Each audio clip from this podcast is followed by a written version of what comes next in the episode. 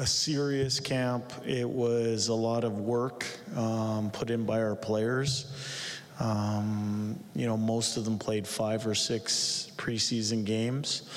I think uh, we're seeing positive signs, but we're still a work in progress, not finished product, but I thought we got a lot of good work done. Credit to our players. You said it was an open competition for the net opening night. Jack Campbell put another really solid performance uh, in. Uh, how much has he given you to think about here? What have you thought about him? He's given uh, ev- everything he's had to make another uh, good start tonight, and I thought he was excellent again. I think. Um, you know, both goaltenders give us a chance to win. The reality is, uh, it's a two goaltender league. I'm sure they're, I don't know what the split will end up at at the end of the year, but both of them are going to help us win and get to where we want to get to. You know, I haven't even given a thought on opening night yet. yet. Uh, I'm going to digest this win, and then we'll see um, over the next couple days uh, which direction we'll be leaning. Jay, it was no secret, uh, just to follow up on Ryan's question, that the last year didn't go the way Jack Campbell wanted. Obviously, he, he did have a, a, good showing in the playoffs and his relief appearances, but would you categorize, how would you categorize his, uh, his preseason then? Is it a pleasant surprise? Is, it, how would you, is there any other way you describe it? I, I saw progress, not perfection.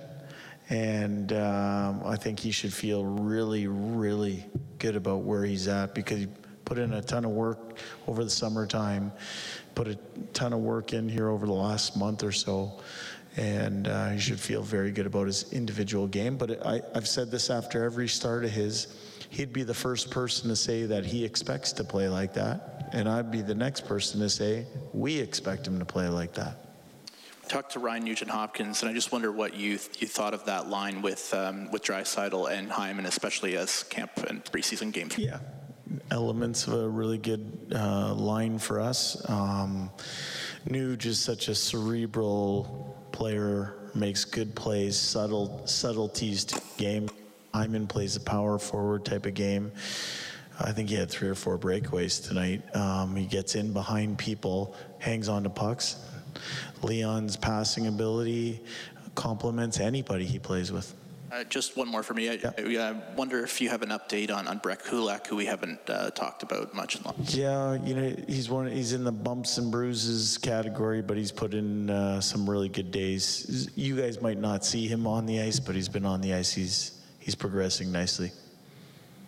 Did you uh, make any moves after the game? You, is there any moves with guys going down here? I think uh, there should be some announcements probably either later tonight or tomorrow morning spec. But yeah, that's kind of going on over the next little bit here. Um, I won't I won't put it out in the media just yet. I'll let Ken and his department do that.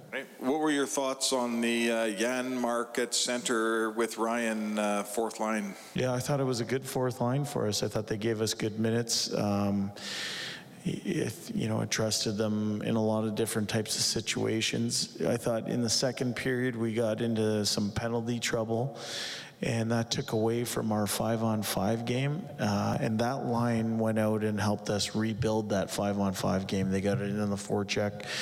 Um, DR made a bunch of solid plays along the wall, and Adam Erne, I thought, had a heck of a game. He was good on the penalty kill, was physical for us, uh, had a burr in his saddle, and thought it was a good line. So I'm not sure you would agree with this, but the consensus was that in losing to Vegas last year, that four-line team that kind of ground you guys down, and they won on the basis of having a very solid four-line approach. Um, does that make you want to be more cognizant of your four-line approach this year? Do you feel like you need to have more ownership down there? Consensus from who? Lots of people who watch the series.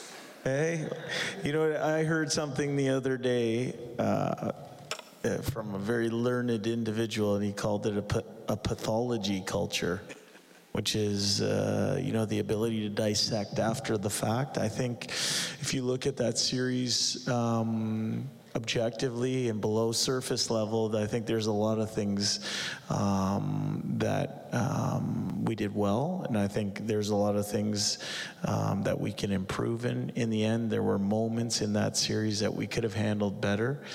And the we is collective. Our coaches are in it with our players. It's a not uncommon for teams trying to strive to uh, to get to where they want to get to to have to go through some of those experiences and you know i think your initial question was does that change my philosophy well We'll see. I think um, one of the things about only being, only having a 12 forward roster is, is um, you know, you don't have the ability to move the 13th or 14th piece in into the puzzle to hold some people accountable. So sometimes going 11 and 7, that might have to be our way. And I, I believe um, having that accountability for people is important. I think that's what draws the best out of people. I think there's other advantages of going 11 and 7 too. In the end, we're not trying to copy anyone else's way. You referenced Vegas. We're trying to find our own way. Jay, both uh, Nugent Hopkins and Kane brought up the systems and the changes to the system in this training camp.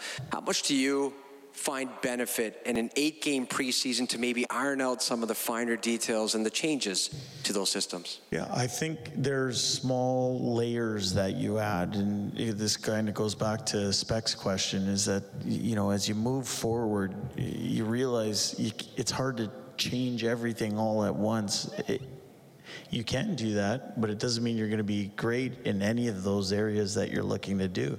So we've been very focused over the last year and a half on what we wanted to pick in terms of. Um, in terms of what we were putting our emphasis on. Uh, this summer, uh, we've had a chance to now come into our second training camp, uh, but it's two and a half years of being together with this coaching staff, and, and I think you, you see small layers added to our game. Training camp, eight games uh, in preseason, that's the time to do it because you can really dive into detail.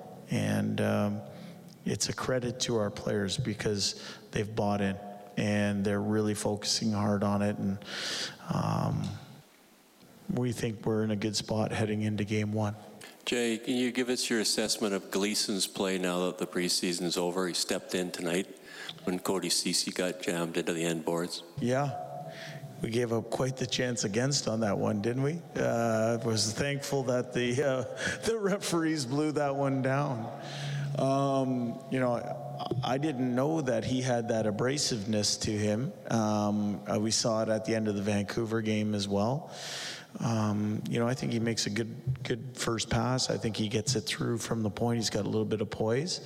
He's played four games in the NHL, and that was in 2018-19. Uh, so I think coming to a new organization, he wanted to assert himself and make a good good impression. He's done that. And tonight, you mentioned all the penalties. Uh, Raphael Lavoie doesn't get a chance to play as much because you're using other guys in yeah. the third and fourth line to kill penalties. So, as a coach, are you assessing the game a little differently when there's so many penalties? Well, you understand that, right? And, and we understand where the role that's open for at least right now, the way we're built, the role that's open is probably not someone going on a, on our power play right now. Um, so, you know, some people get taken out of the game when when there's a lot of power plays or a lot of penalty kills. You know, I s- still think he finished with a good amount. I tried to find him ice here and there, spotted him through with a couple different lines and that type of thing. But Raf's had a very good camp as well. Uh, I see growth in Raf, and uh, you know he's had different moments throughout the camp. That's been impressive. He's had some growth opportunities as well. He, he's given a good account of himself. Thank you.